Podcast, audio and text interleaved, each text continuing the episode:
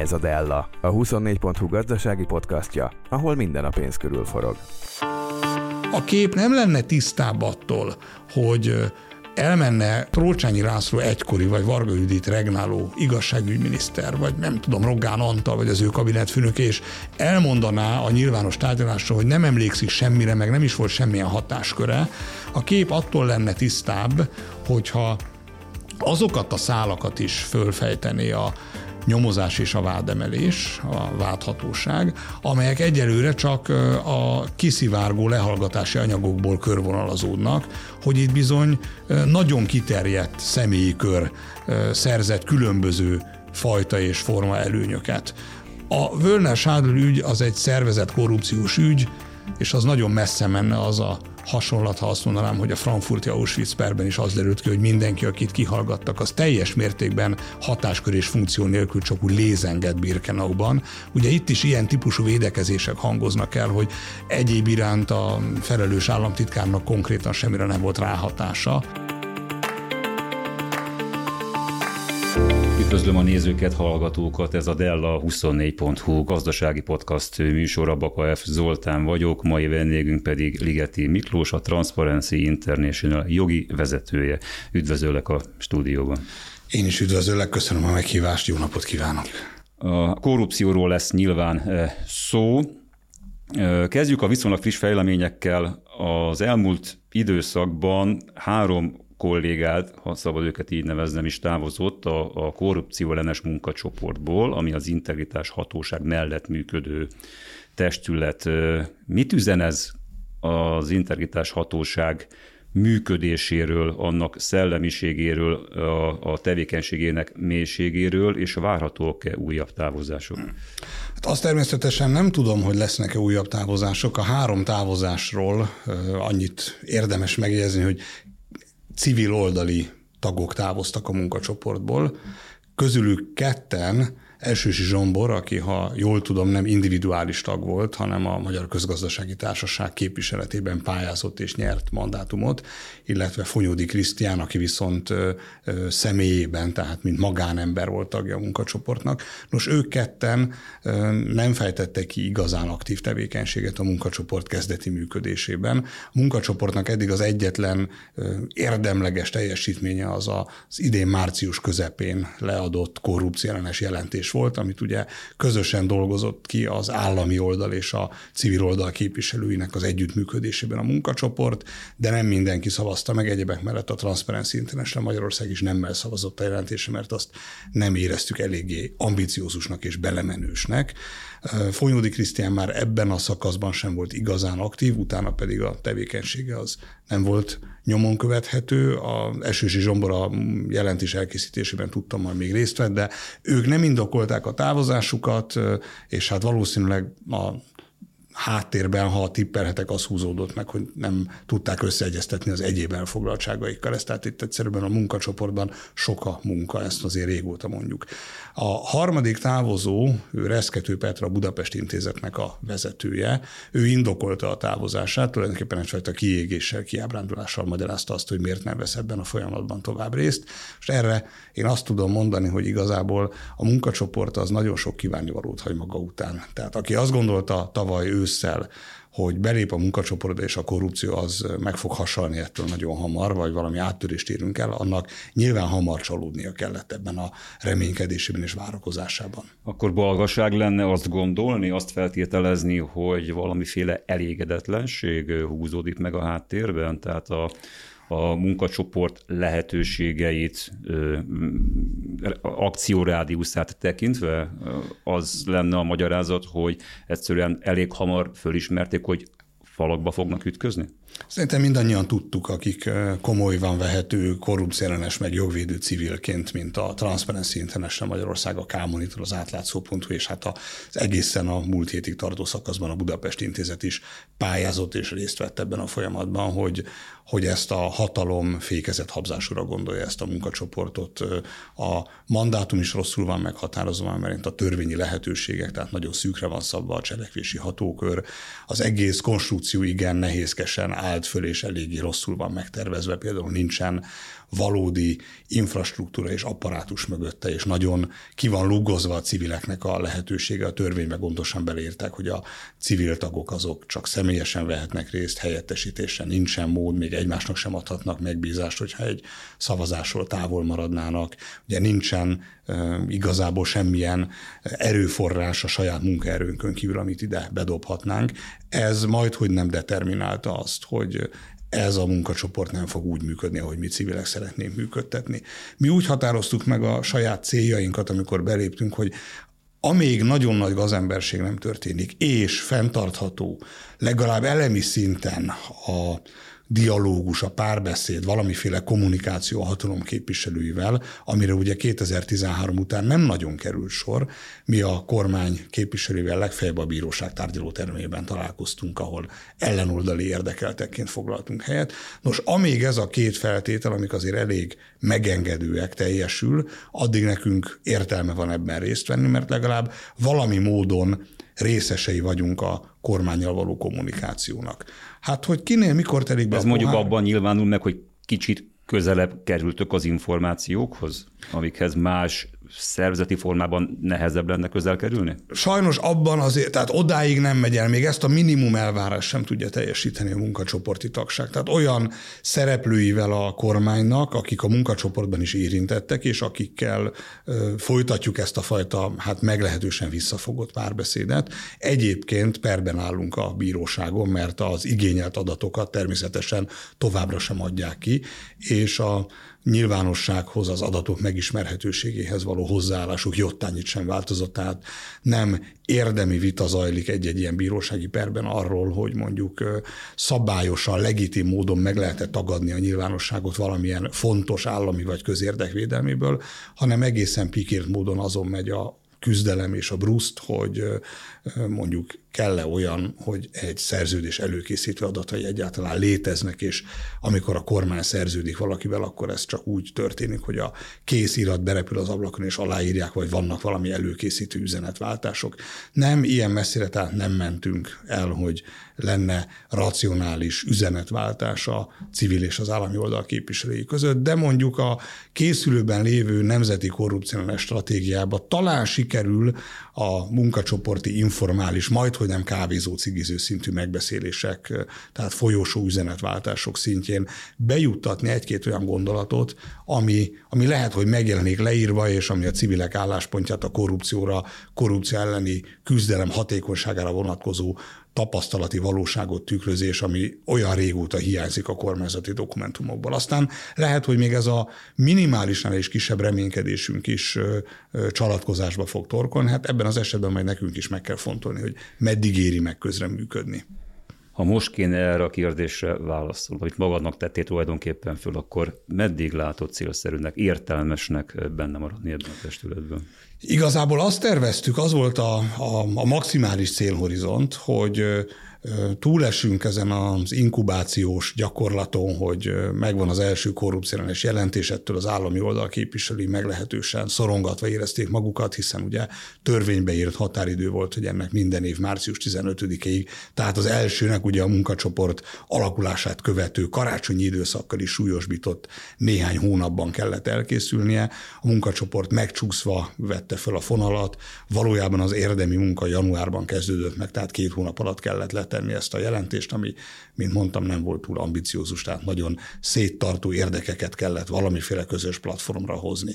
Az volt tehát ezt követően a minimális célhorizont, hogy kialakul az idei évre vonatkozó munkaterv, ahol meghatározunk témákat, amikkel a munkacsoport szeretne foglalkozni, amiket nem csak adhok módon viszünk be a munkacsoport egy-egy ülésére, hogy most éppen ez derült ki a sajtó nyilatkozott, a sajtó tudósított róla, hogy nem tudom, megint épült három lomkorona ösvény, és nincsen hozzá erdő, vagy túláraszták az ilyen vagy olyan Európai Uniós projektet, tehát hogy nem, nem követő módon az események után kullogva próbáljuk elérni, hogy akkor a munkacsoport nyomja meg az integritás hatóságot, hogy az foglalkozzon ezekkel az ügyekkel érdemben, hanem tervszerűen előre végig gondoltan elgondoljuk, végig, végig tervezzük és elhatározzuk, hogy akkor mondjuk majd, tudom én, márciustól májusig az információszabadsággal, a proaktív közzététellel, az adatok megismerhetőségével foglalkozunk. Nem tudom, a nyári szünetben egy kis kutatómunkát végez mindenki, és akkor megnézzük, hogy a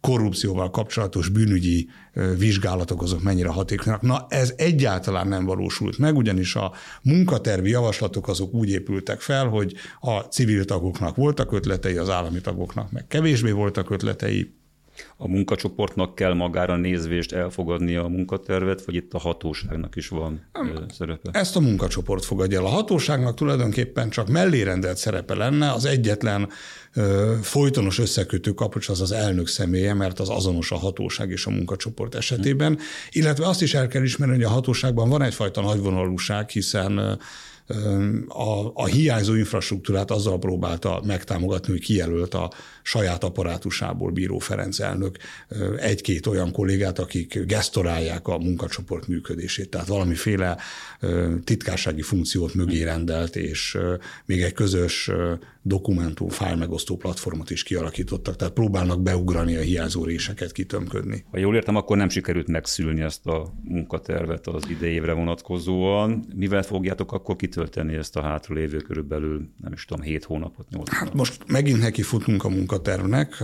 valószínűleg két héten belül lesz egy újabb munkacsoportülés. Kérdés, hogy az idei évre vonatkozóan mire megyünk, hiszen eltelt az évnek a fele, előttünk a nyári szünet. Mindenki tudja, hogy a nyári szünetben nagy volumenű munkába belekezdeni, úgyhogy abban sok szereplő közösen részt vesz és együttműködik, nem nagyon van értelme, hiszen ezt meg fogják szaggatni a szabadságok. Ősszel pedig már megint kezdődni fog a 2023-as évre vonatkozó korrupciálni jelentés körüli ö, szorongás és idegeskedés, tehát az a tervszerű munkát megint csak ö, alá fogja ásni. A, a reménykedés azonban még mindig ott van, hogy sikerül legalább egy vagy két munkatervi tételt, például a közérdekű adatok, a nyilvánosság biztosítása körében fölvenni a napirendre, és azzal érdemben foglalkozni. Az jól látszik, hogy az állami szereplők szeretnék minden tekintetben a minimumra szorítani ennek a munkacsoportnak a működését, tehát vannak a kötelező tánclépések, ugye jelentést kell kiadni évente, ezen kívül a törvény, ami az integritás hatóságot és a munkacsoportot is létrehozza, valamint meghatározza az bizonyos, nagyon általánosan körülhatárolt feladatokat rendel a munkacsoporthoz, amik a korrupció jelensége körébe esnek, és hát ők ezzel szeretnének foglalkozni.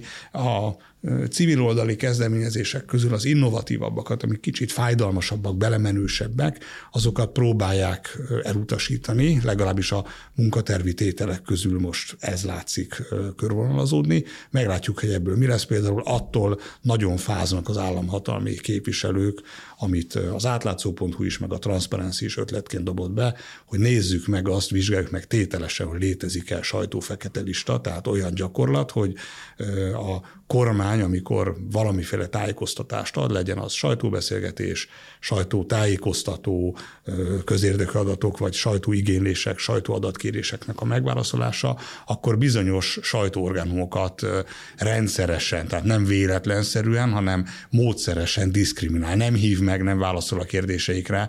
Ezt meg lehet vizsgálni, tehát ki lehet nézni egy fél éves időszakot, hogy mondjuk hány magyar nemzetes, és ezzel szemben hány 24.hu-s sajtó megkeresés volt, és annak mi volt az átfutási, meg a választási, megválaszolási ideje, meg hogy mondjuk hány sajtónyilvános eseményt tartott egy vagy két adott főhatóság, és arra kiket hívtak meg, és kiket nem hívtak meg. Hát ezt nem szeretnék látni a munkatervi feladatok hát között. pedig ez még csak a belépő szint a korrupciós vizsgálatok sorába feltételezem. Hát nem is a legdurvább. Persze, hát ez csak, tartozik. ez csak egy kis karcolgatása annak, hogy egyáltalán hogyan kezelik a közvéleményt, a polgárok nyilvánosságát a hatalom képviselői. Ez egyelőre nem ment át, tehát ez javaslatként megfogalmazódott már a tavalyi évre vonatkozó korrupciállenes jelentéssel kapcsolatban annak van egy információszabadság fejezete, és ott már felmerült ez, hogy van olyan tereptapasztalat, hogy az információkhoz való hozzáférésnek az akadályoztatása az sokrétű, tehát nem csak egyszerűen arról van hogy nem válaszolnak adatigénylésekre, hanem hogy osztott módon szelektíve, diszkriminatíve kezelik a nyilvánosságot, és ennek utána kellene menni, hogy ez néhány sérelmet szenvedő aktornak a benyomása, vagy ez valahogy térképszerűen kirajzol rajzolódik. Hát ezt nem nagyon akarták már akkor sem. Akkor azt ki lehet jelenteni, hogy az állami oldal képviselői akadályozzák a korrupció ellenes munkacsoportot abban, hogy a lehető leghatékonyabban tudja ellátni a feladatát? Én nem ragadtatnám magam ilyen erős kifejezésre, még ha ez egyébként önmagában szintén csak visszafogott megfogalmazás. Én azt mondom, hogy nagyon eltérőek az érdekek és a dinamikák, és miközben személy szerint azok a képviselők, akik a munkacsoportban az államhatalmi, de még inkább az egyes kormányszervek, minisztériumok képviseletét látják el, nagyon is konstruktívan állnak hozzá, és velük nagyon jól lehet megbeszélni, meg tisztázni dolgokat, könnyen lehet egyetértésre jutni abban, hogy hogyan kellene mondjuk hatékonyabban nyomozni a korrupciós bűncselekményeket, vagy milyen magatartásokat kellene még vizsgálni, amikor a korrupcióni teljesítményt ítéljük meg. Egészen más a személyes hozzáállás, és más az intézményi érdek. És az világos, hogy az államhatalmi szereplők, főként a kormány szereplők egyfajta mundérbecsülete hozzáállással közelítenek a munkacsoporthoz, ugyanúgy, ahogy maga a magyar állam is az egész jogállamisági feltételességi eljáráshoz és folyamathoz, ugye a minimumot akarják beletenni, a minimális változtatással akarják átmenteni a pénzmegszerzésen túli időszakra a NER-nek a már kiépült intézményrendszerét, cserébe a bizottságtól a maximális azon, hozzáállást és rugalmasságot várják el. Ez kicsiben, mint csebben a tenger leképeződik a munkacsoport működésében is. Ettől még eltér, vagy ezt még meghaladja az állami szereplők közül néhány nem kormányzati intézménynek a gazdasági versenyhivatalnak, közbeszerzési hatóságnak, állami számvevőszéknek az időnkénti odaszúrása, akikben valószínűleg felgyűlhetett húzamosabb ideje némi frusztráció azzal kapcsolatban, hogy például a Transparency International Magyarország egyes kutatási megállapításai vagy kijelentései a magyarországi korrupció súlyosnak, a kormány korrupcióni teljesítményét meg gyatrának ítélik, és ezt a frusztrációt időnként a munkacsoport tagjainak címzett körlevélben élik ki, és akkor mondjuk a mi kutatási megállapításainkat, a korrupcióérzékelési indexet, vagy éppen a 35 éves koncesziókra vonatkozó következtetéseinket kétségbe vonni akaró, minket hát nem feltétlenül lejáratú, de mondjuk egy meghatározó sarokba beszorítani igyekvő megállapításokat tesznek, és vannak ilyen kicsit frusztrált adok-kapok párharcok is sajnos a munkacsoportban. Nyilván jegyzőkönyvezik a munkacsoport üléseit, tehát erre külön figyelhetnek az állami intézmények és egyéb résztvevő képviselői, hogy mit, mi hangzik el a részükről ezeken a megbeszéléseken, de olyasmire van példa, hogy mondjuk az ülés után, már amikor ki, kap, ki van kapcsolva mondjuk a, a magnó, hogy a folyosón már nem mint intézményi képviselő, hanem mint magyar állampolgár nyilvánulnak meg ezek az emberek a hazai korrupciós helyzetről, és adott esetben a véleményük gyökeresen, a magánvéleményük gyökeresen eltér attól, mint amit azt megelőzően képviseltek a munkacsoport ülésén? Nem, ilyet nem tapasztalni. Egyébként érdekes módon, a, a, a, amíg a mikrofonok be vannak kapcsolva, addig általában, hogy mondjam, konstruktív és visszafogott nyilván hát a bekapcsolt mikrofonok jelentette külső és belső korlátokra figyelemmel megfogalmazott mondatok hangzanak el, de nem annyira a folyosói beszélgetések a jellemzőek. A, a munkacsoportnak van egy meglehetősen bürokratikusnak tűnő alcsoporti, albizottsági formációja, négy öt témát jelöltünk ki, és beosztottuk saját magunkat, hogy ez egy 21 tagú munkacsoport, nehéz 21 emberre egyszerre mozgatni, és ezekben az alcsoportokban, ahol csak mondjuk négyen, öten, hatan ülünk együtt, és ott nincsen bekapcsolt mikrofonot, csak mi magunk vagyunk, ott általában könnyebb, gördülékenyebb a megbeszélés. Azért az sem, az, az, az azért ott sem jellemző, hogy, hogy mondjuk egyszer csak a helyettes államtitkár a vállamra csapna, és azt mondaná, hogy na hát azért tudjuk, hogy tényleg itt izé, térdig járunk a szózban, és nektek van igazatok, na de hát itt a munkacsoportban most mégse írhatjuk le azt, hogy ez így van. Ilyen nem történik, tehát hogy eddig nem megy el a konstruktivitás meg az egyetértés, inkább az a jellemző, hogy az hamar azt hamar belátják az állami oldal képviselői is, hogy hát tényleg, ha csak a jogszabályok módosításával próbálnak folyton trükközni, attól a gyakorlat az nem fog megváltozni. Tehát, hogy körülbelül erre a szintre kell gondolni, amikor, amikor közös platformot vagy konstruktív dialógust említek. Akkor ha, jó, akkor nézzük meg ezt a pessimista oldalról. Olyan előfordul, hogy konkrét fenyegetést kaptuk akár személyetekben, vagy a, vagy a transzparency részére a munkásságotok miatt? Nem, ez, ez nem jellemző. Három, két olyan eset volt, összesen három beszólósdi volt, ebből kettőt a Transparency-nek címeztek, az egyiket a közbeszerzési hatóság, a másikat az állami számvevőszék. A, ezek jellemzően január végén, február elején történtek február első időszakáig, amikor a korrupcióérzékelési indexnek a friss megállapításai, a 2022-es következtetések és kutatási adatok frissek voltak, és, és új hírt jelentettek, és ugye ezek a 2022-es adatok különösen lesújtóak Magyarországra nézve, hiszen Magyarország lett az Európai Unió utolsó helyezettje, a legkorruptabb tagállam az unión belül, és osztatlanul korábban volt már, hogy holt versenyben Romániával, meg Bulgáriával osztoztunk az utolsó helyen, de olyan, hogy minden más tagállam, még a nálunk később csatlakozó tőlünk délebre, keletebbre elhelyezkedők is beelőztek volna minket, nem volt még. Na ez átszakított egyfajta gentleman viselkedési gátat a államhatalomnál, erre a számvevőszék nem bírta megállni, hogy egy minden munkacsoporti tagnak címzett hosszú leíratban hivatkozom arra, hogy a korrupcióérzékelési index, mint módszertan az megalapozatlan szemben a számvevőszék integritás vizsgálatával, amely viszont tökéletesen kimutatta, hogy Magyarországon minden rendben van, ami meg még nincsen rendben, az majd holnapra minden rendben lesz. És egy hasonlóan frusztrált levél érkezett a közbeszerzési hatóságtól, akkor, amikor a 35 éves koncesziókra vonatkozó pereink egyikét, másikát éppen megnyertük, és ezzel kapcsolatban friss adatokat, aktualizált megállapításokat tettünk, ott fontos volt azt leszögezni, hogy amit mi a közbeszerzésekre, közpénzköltésekre mondunk, az úgy nem igazán helytálló. Tehát ez a két, hát fenyegetésnek egyáltalán nem tekinthető, ilyen, ilyen ö, ö, hogy mondjam, a, a, a belső frusztrációt valami módon kicsapni igyekvő ö, megnyilvánulás volt tapasztalható az állam részéről, illetve volt egy egy nem kifejezetten nekünk címzett hasonlóan frusztrált reakció az a munkacsoporti kis abszurdnak az egyik megnyilvánulása. Ugye készül egy korrupciálni nemzeti stratégia, ez is vállalás az Európai Bizottság felé már rég elkésett, mert már már nyilvános formában véglegesen elfogadott alakzatban ennek meg kellett volna jelennie. Ezt értelmszerűen az állam készíti elő, a kormány tervezte, azt hiszem a belügyminisztérium és a miniszterelnökség közösen dolgozott rajta. Ezt bedobták a munkacsoportba március végével, április elejével, hogy egy hónap alatt, április végéig a munkacsoport ezt véleményezze meg.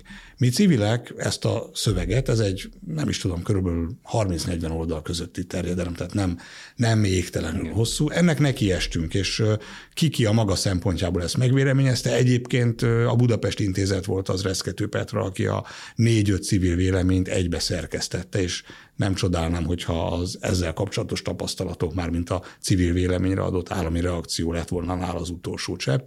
Ugyanis amikor április végén munkacsoportülés volt, és az állami tagok szembesültek azzal, hogy hát ők nem készítettek véleményt, a civilek meg igen, a kormány által szabott határidő meg letelt, és most munkacsoportként meg kell villanni, akkor gyorsan megsértődött egyikük másikuk. Így jött a harmadik frusztrált állami beszólás, a versenyhivatal olvasva a mi véleményünket, a civil véleményt, amiben számos a versenyhivatal működésére vonatkozó megállapítás is szerepelt, hogy ugye nem nagyon vizsgálják az összefonódásokat, karteleket, erre gyorsan fontosnak érezte megállapítani, hogy ez így nem jó, amit mi mondunk.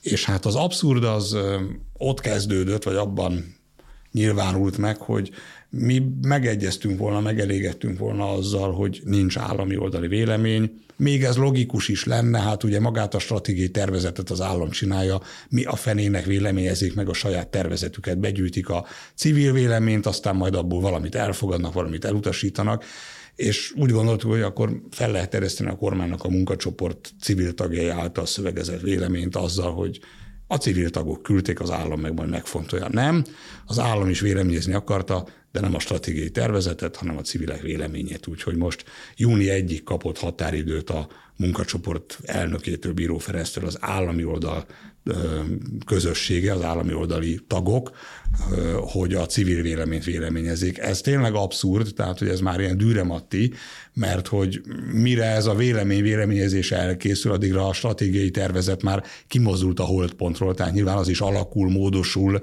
különböző stakeholdereket megkérdeznek róla, az OECD-vel is egyeztetik, tehát ez, ez gyakorlatilag csak pótselekvés. És föl lehet mutatni, hogy a civileket is bevonták a folyamatba. Igen, miközben mi úgy képzeltük volna, hogy a társadalmi egyeztetés az mondjuk a honlapokon történik, tehát a kormány.hu-ra kirakják, azt lehet úgy tekinteni, mint a dühöngőt, tehát azt én elfogadom, hogy ez egy nehéz gyakorlat, mert, mert vagy nem ír be senki, és akkor, akkor az tök égő, hogy hát nincsen véleménye a magyar társadalomnak, meg nem volt miről egyeztetni, vagy, vagy jön a levelező tagozatos baromság áradat, és akkor meg azzal nehéz bármit kezdeni, de hát ugye tudjuk, hogy a demokrácia és a jogállam az macerás dolgok, a NER erről azért elég alaposan leszoktatta magát, de most az volt a legutóbbi kormányzati mondás, hogy ennek a stratégiai tervezetnek a társadalmi egyeztetése az a munkacsoportban történik, ahol ugye a tíz civil tag közül azt hiszem hatan adtunk róla véleményt, tehát ez a hat személyes, illetve szervezeti vélemény reprezentálja a magyar társadalmat. Mi örülünk annak, ha az állam elismeri, hogy mi reprezentáljuk a magyar társadalmat, de nem ambicionálunk ilyen képességeket magunknak. Adott esetben és adott ügyeknél a, a civilek egymással is vitába szállnak a munkacsoport ülésein, vagy ott folyamatos és teljes az egység? Nem, nem, nincsen civil blokk. Nem tudom, hogy a kormány gondolta arra, hogy lesz valaha civil blokk, de nincsen. Ugye a tíz civil tag közül négyen ismerték, ismerjük egymást, a már nem tag Budapest Intézet mellett az átlátszó.hu, a K-Monitor és a Transparency International Magyarország, mi tudtunk egymás tevékenységéről, további hat tag a személyében számunkra ismeretlen volt, szervezetileg nem feltétlenül, tehát ugye azt tudtuk, hogy van olyan, hogy közbeszerzési tanácsadók egyesülete, ők is pályáztak, tagságot nyertek, delegáltak egy képviselőt, Gyula Ismit Andrát, aki nagyon felkészülten és nagyon konstruktívan vesz részt a munkában, még ha egyébként korábban velünk nem is volt közös platformon, és hát nagyon sok mindenben nyilván most sem, mert hát neki más az érdeklődése és más a szempontrendszere.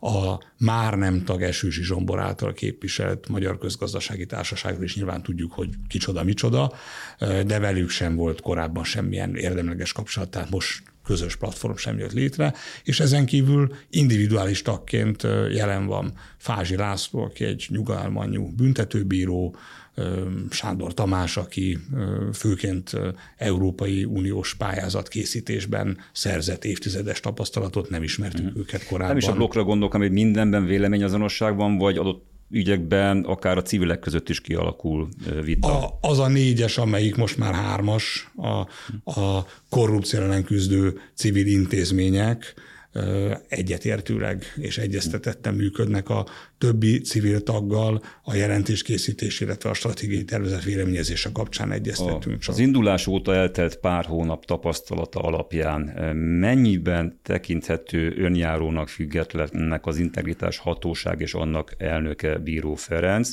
vagy érzékelitek azt, hogy azért a háttérben a politika igyekszik befolyásolni, irányítani ezt a munkát? Nekünk közvetlen rálátásunk a hatóság működésére nincsen. Az a benyomásom, az a benyomásunk, hogy a politikától igyekszik távolságot tartani legalábbis annak a fajta fogjulejtettségnek a nyomai, ami olyan sok államhatalmi szervre jellemző, annak egyelőre nem tapasztaljuk a jeleit.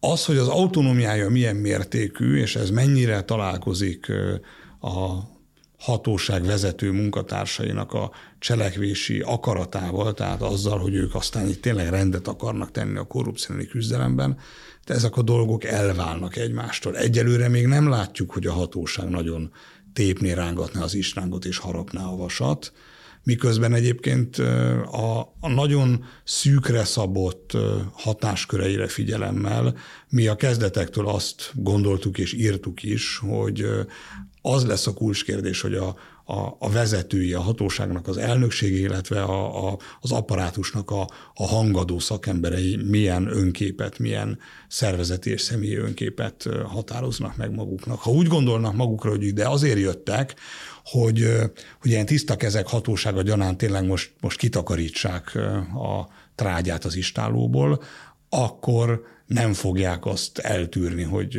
szájkos alatt tegyenek rájuk. Hogyha a verbuválás, a, a munkaerő toborzása az végül is oda vezet, hogy többségében alacsony vérnyomású dolgozókat szereznek meg, akkor, akkor hiába a minden szűkre szabás ellenére meglévő mesdje, ami haladhatna a hatóság, akkor ezt nem fogják tartalommal kitölteni.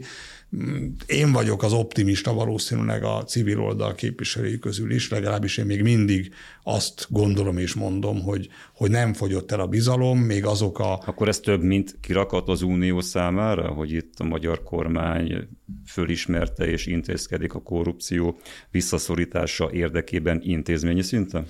Ez olyan kirakat, amit nem próbababákkal töltöttek meg, hanem élő emberekkel. Rajtuk múlik, hogy ők most próbababaként viselkednek, és ott egyfajta ilyen felvett tehát a mandátum elégséges lenne ahhoz, hogy érdemi tevékenységet folytasson. A mandátum nem elégséges ahhoz, a mandátum nagyon sok mindenre használható, ha ügyesen és okosan használják. A mandátum az, az egy közepesen gyenge ombudsmannak a mandátuma, önálló vizsgálatindítási jogkör nincsen, hatóságok előtti közvetlen önálló fellépés joga nagyon korlátozott, a büntetőbíróság. De e keretek nem. között is lehet. De e keretek között is lehet. Hát érdemi hatása. A, aki emlékszik arra, hogy itt Magyarországon hogyan alakult az ombudsmani hivatalnak a sorsa, az pontosan tudja, hogy azonos jogkörökkel egészen más teljesítményt és, és önképet mutat az ombudsmani hivatal akkor, ha Göncöl Katalinnak, meg Majtényi Lászlónak hívják az állampolgári jogok biztosait,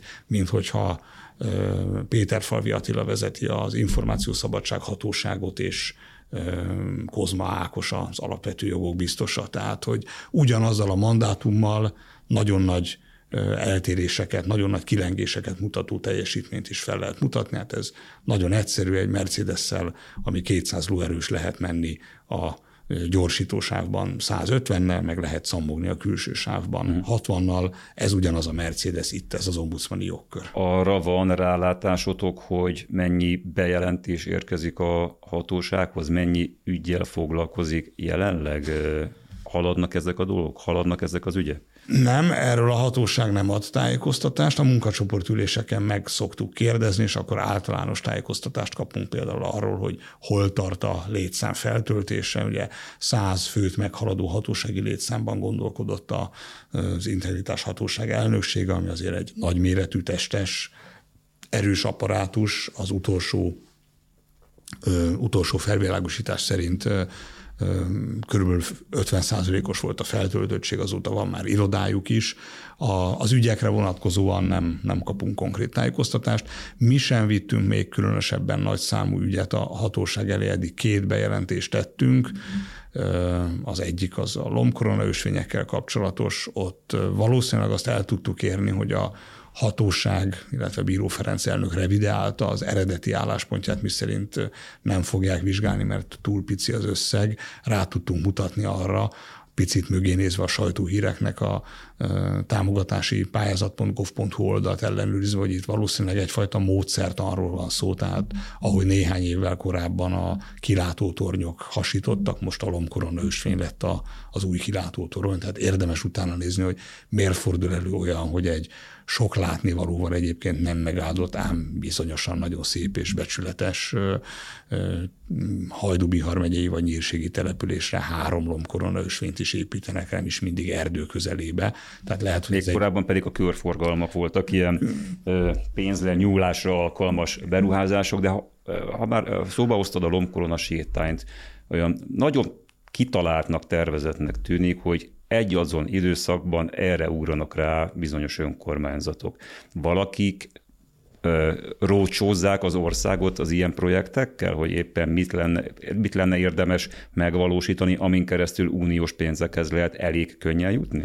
Ezt elég régóta halljuk, erre nagyon sok elmondáson alapuló információ áll rendelkezésre, konkrét bizonyítékunk, amit tehát mondjuk mi felvétellel tudnánk alátámasztani, nincsen, de az a de hogy pont egy srófra jár az ország két különböző pontján adott esetben az önkormányzati vezető Így adja, az eléggé véletlenszerűnek. A, az Európai Uniós támogatásokat, mármint amik nem közvetlen kifizetést jelentenek, mint az agrártámogatás, hanem amiért pályázni kell, a, azt a, a végső kedvezményezettek, ezek nagyon sokszor önkormányzatok, jellemzően nem önmaguk intézik, hanem pályázatíró cégeken, tehát ilyen tanácsadó konzultációs cégeken keresztül. Ez egy szürke zóna. Itt nagyon sokféle érdek találkozik, vagy éppen csap össze egymással. Bizonyosan vannak olyan tanácsadó és pályázatíró cégek, amelyek végtelenül becsületesek és semmilyen különösebb simliben nem érintettek, mások meg nem mondhatják ezt magukról, tehát nem akarok általánosítani, mert ehhez tudásom nincsen, de az biztos, hogyha súlyos korrupciós kockázatokról beszélünk, akkor azt nem lehet figyelmen kívül hagyni, hogy a pályázatíró tanácsadó cégek egyfajta brókeri szerepet látnak. El, az igényt, ahol fejlesztést és pénzt szeretnének megvalósítani, pénzt szeretnének megszerezni, a lehetőséggel, ahol ugye a kassa kulcsa van, és Amennyire mi tudjuk, ez úgy történik, hogy ezek a pályázatíró támogatást koordináló cégek illetve a szintén fontos kiáró funkcióval bíró parlamenti képviselői mandátummal rendelkező kormánypárti választókerületi elnökök viszik a híreket, hogy na akkor gyerekek, most kilátótorony, most a semmi közepén körforgalom, most lomkorona sétány, most nem tudom, Mik lesznek felnőtt oktatás, Ugye ezt, ezt ők, ők viszik a híreket.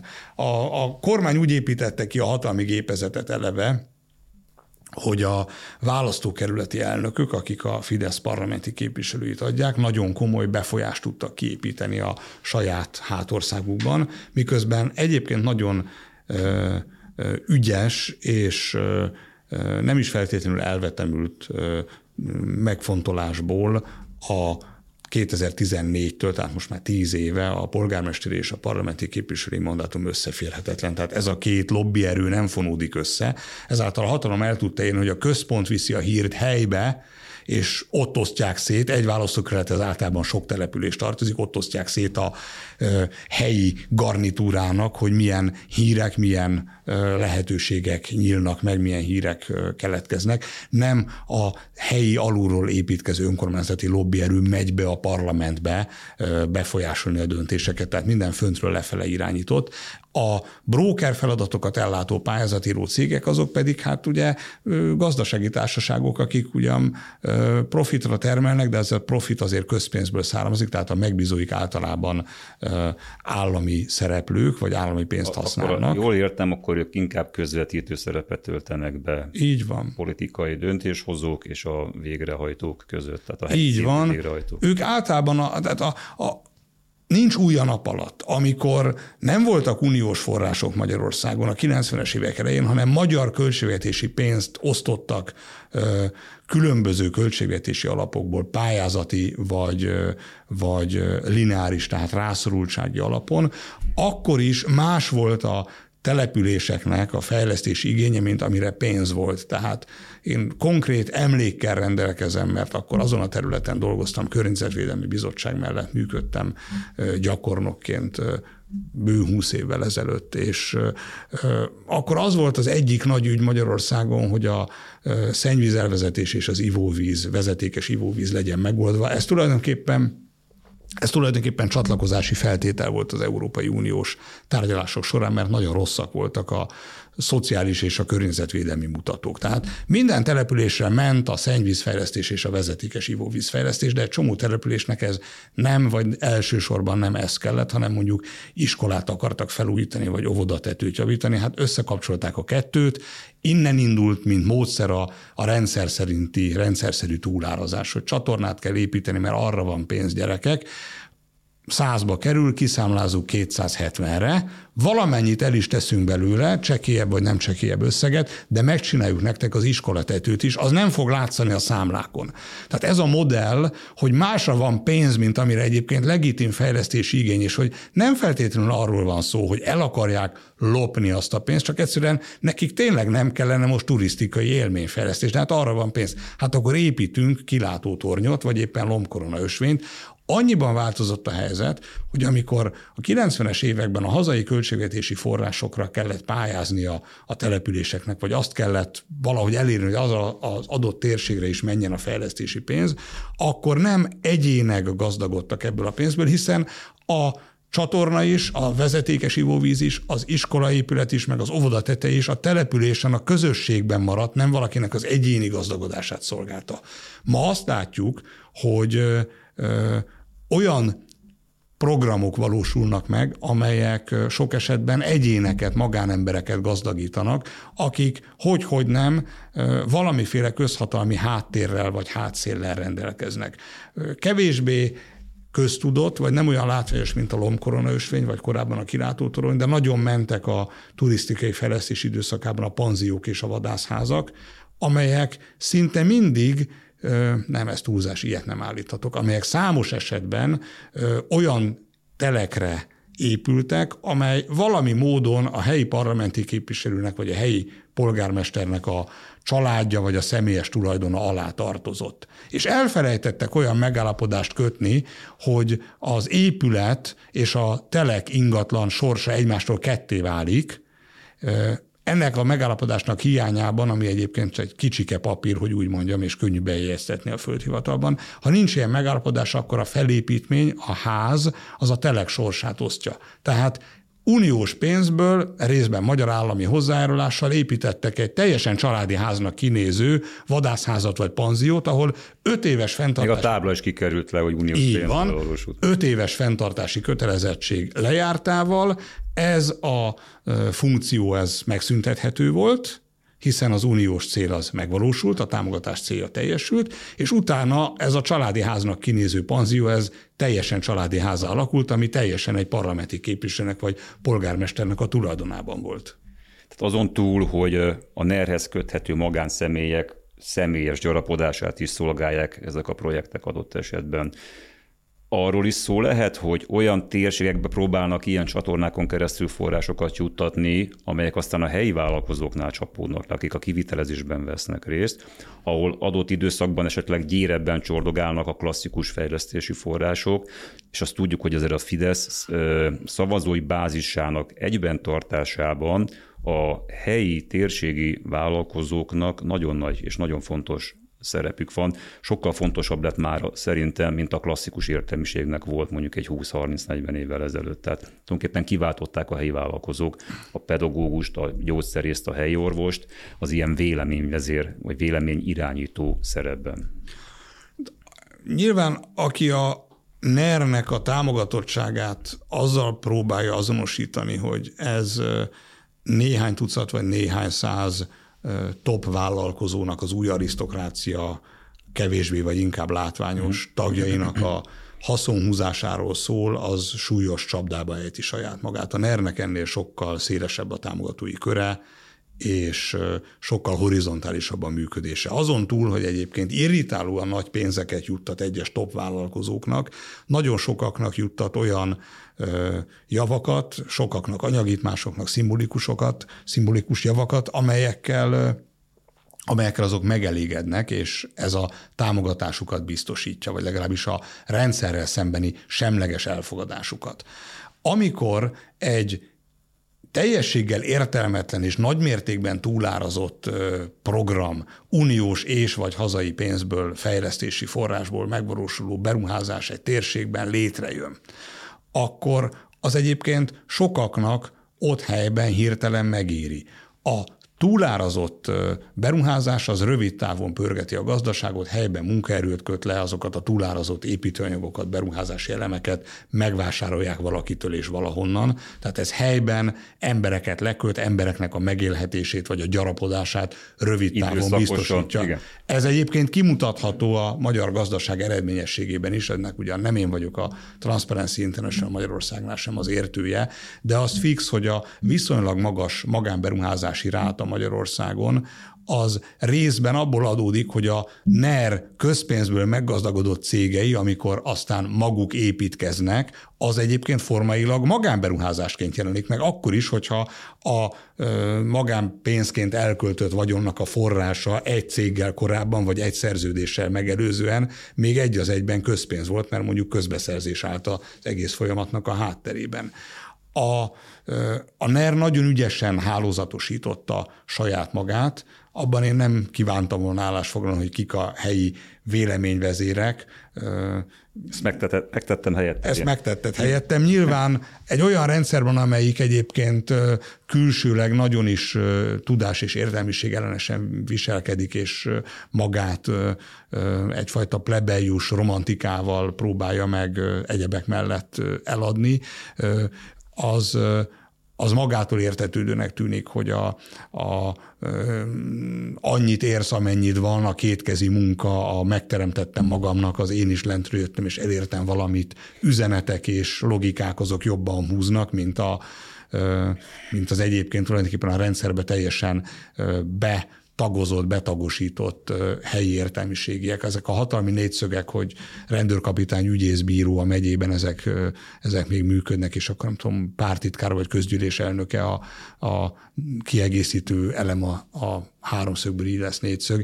Ez valószínűleg csak a nagyon magas szintű megyei döntéseket befolyásolja, a helyieket kevésbé. Egy ügyről biztosan tudunk, ami megjárta az integritás hatóságot, ez a hída munka világába az országos római önkormányzathoz kapcsolódó elég régre visszanyúló ügy. A transzparencének május elején volt egy közleménybe, közleménye, amelyben sürgette az integritás hatóságot, hogy forduljon ez ügyben az ügyészséghez, amire egyébként pár hónappal korábban ígéretet is tett a hatóság, ha jól emlékszem a sajtóhírekre. Hol tart ez az ügy, megtörtént az ügyészséghez fordulás, és ha nem, akkor mi akadályozza ezt? Én nem vagyok abban biztos, hogy a Híd a munkavilágába projekt az megjárta az integritás hatóságot. Mm. Tehát ugye a Transparency International Magyarország 2019 tavaszán indított pert az akkor még emberi erőforrás minisztérium néven működő főhatósággal szemben, mert szerettük volna megtudni, hogy mik rejlenek azokban az úgynevezett szabálytalansági jegyzőkönyvekben, amikben a magyar kormány maga összefoglalta a Híd a munkavilága program szabálytalanságait és jogsértését. Ugye ez egy olyan projekt, másfél milliárdot valamivel meghaladó forint összeg volt a tét, amit vissza kellett fizetni, ahol maga a magyar állam mondta azt, hogy ez teljes egészében meghiúsult ez a program, és hát ugye vissza is kellett adni a pénzt a, a, a, az Európai Bizottságnak titkolták ezeket az adatokat, négy évi perlekedés után végül 23-ban idén tavasszal kaptuk meg az adatokat, közben ugye megszűnt az emmi, lett belőle belügyminisztérium, meg miniszterelnökség, ez a projekt, ez konkrétan a miniszterelnökséghez került át, a pert elveszítettük első és másodfokon, de az alkotmánybíróság nekünk adott igazat, aztán meg kellett ismételni az eljárást, tehát ez egy nagyon hosszú ügy volt, de a végén a kezünkbe került ez a kb. 120-30 oldal terjedelmű irat és ezzel kiáltó ellentétben látszott állni az a döntés, amit az ügyészség, illetve a nyomozóhatóság hozott, hogy a az ügyben még 2015-ben indított nyomozást megszüntették be bizonyítottság hiányában. Ezt az eljárás megszüntető határozatot megvizsgálva én arra a következtetés jutottam, hogy itt valami nem stimmel, tehát volt hét darab gyanúsított, hét személy gyanúsították meg, őket elengedték, az viszonylag ritka, hogy úgy szüntetnek meg bebizonyítottság hiányában egy eljárás, hogy már volt gyanúsított. Nem példanélküli, de nem ez a típusos megoldás. És hát igazából azzal indokolta a NAV nyomozóhatósága a megszüntetést, hogy a gyanúsítottak azt mondták, hogy ők semmilyen bűncselekményt nem akartak és nem is követtek el, és hát ami tárgyi bizonyítási eszközt föl lehetett lelni, hogy ugye nem hozták létre azokat a projektirodákat, nem alkalmazták azokat a mentorokat, nem is vették föl a kiképzőket, akik a ö, szegény sorsú, hátrányos helyzetű polgártársainknak a munkaerőpiacra történő beilleszkedését segítették volna. Hát Hát igen, ezek ugye meghiúsultak, de, de ez nem bűnös szándéknak volt a következménye, ez most egyszerűen valahogy így alakult, és a kettőt nem kötötték össze, Nyilván ez, ez olyan típusú védekezésnek tűnik, mintha mondjuk egy emberölésben az lenne a gyanúsított védekezés, hogy hát én tökre nem akartam megölni őt. A rendőrség meg azt mondja, hogy jó, hát ő nem akarta megölni. Meg a fegyver. De ott a halott, jó, hát nem akarta megölni, hát akkor elengedjük. Most ilyen alap ugye soha nem lenne emberölés, mert soha senki nem akarja megölni, csak hát véletlenül az a szerencsétlen áldozat beledült a bicskámba, meg utána még 59-szer, de nem akartam megölni. Hát erre általában ugye nem engedik el az emberölésnek a gyanúsítottját, más ugye a helyzet a költségvetési csalással, ezen az eljárás megszüntető ellen panaszkodás tudtommal nem volt, tehát panaszt nem terjesztettek elő, de Vadai Ágnes felkérdezte a legfőbb ügyészt a parlamentben, és a legfőbb ügyészség válaszában tulajdonképpen bevétte, jóvá hagyta, megerősítette ezt a megszüntető döntést. Ekkor léptünk mi az integritás hatóság irányába, és írtuk azt a bizonyos levelet, hogy hogy hát szerintünk ez, ez azért elég súlyos így, tehát ez biztosan nem, nem indokolt ez a megszüntető döntés, és tegyen valamit végre a hatóság, ha már egyszer ugye Bíró Ferenc még azt hiszem a tavaly karácsonyi időszakban Úgy. azt nyilatkozta a televízióban, hogy ezzel mindenképpen foglalkoznak. Mi nem tudjuk, hogy foglalkoztak-e vele. Néhány nappal a beadványunk után kaptunk választ, amiben megköszönték a beadványunkat, de nem küldtük el a beadványhoz az általunk megszerzett iratokat, nem tudjuk, hogy milyen iratok és milyen adatok vannak az integritás hatóság birtokában. Lehet, hogy ők beszerezték azt, amire nekünk négy évig kellett küzdeni. Minden esetre felajánlottuk, hogy ha kérik, akkor elküldjük. Nem kérték. Lehet, hogy azért, mert megvan nekik, lehet, hogy azért, mert nem akarnak vele foglalkozni, ezt nem tudom, de a, a Híd a munka világába projekt az, az egy egyszerűen védhetetlen típusosan nerista szerecsen mozdatás, tehát hogy kicsiben az Eliosz ügy, nyilván van egy politikai szál benne, mert Farkas Fóriánt, aki ennek a programnak az időszakában prominense volt a kormányoldalnak, és a projekt kedvezményezett, tehát a megvalósításért felelős országos ormai önkormányzat vezetője volt, semmilyen módon nem hallgatták meg, és fel sem merült, hogy amíg ő hivatalban van, vagy tőle bármit remélhet a politika, addig komolyabb nyomozási cselekményeket végezzenek. Ejtsünk még egy szót a Völner Sadl ügyről, ami szintén egy hálózatos típusú ügy, hasonlóan a híd a, a munka világához.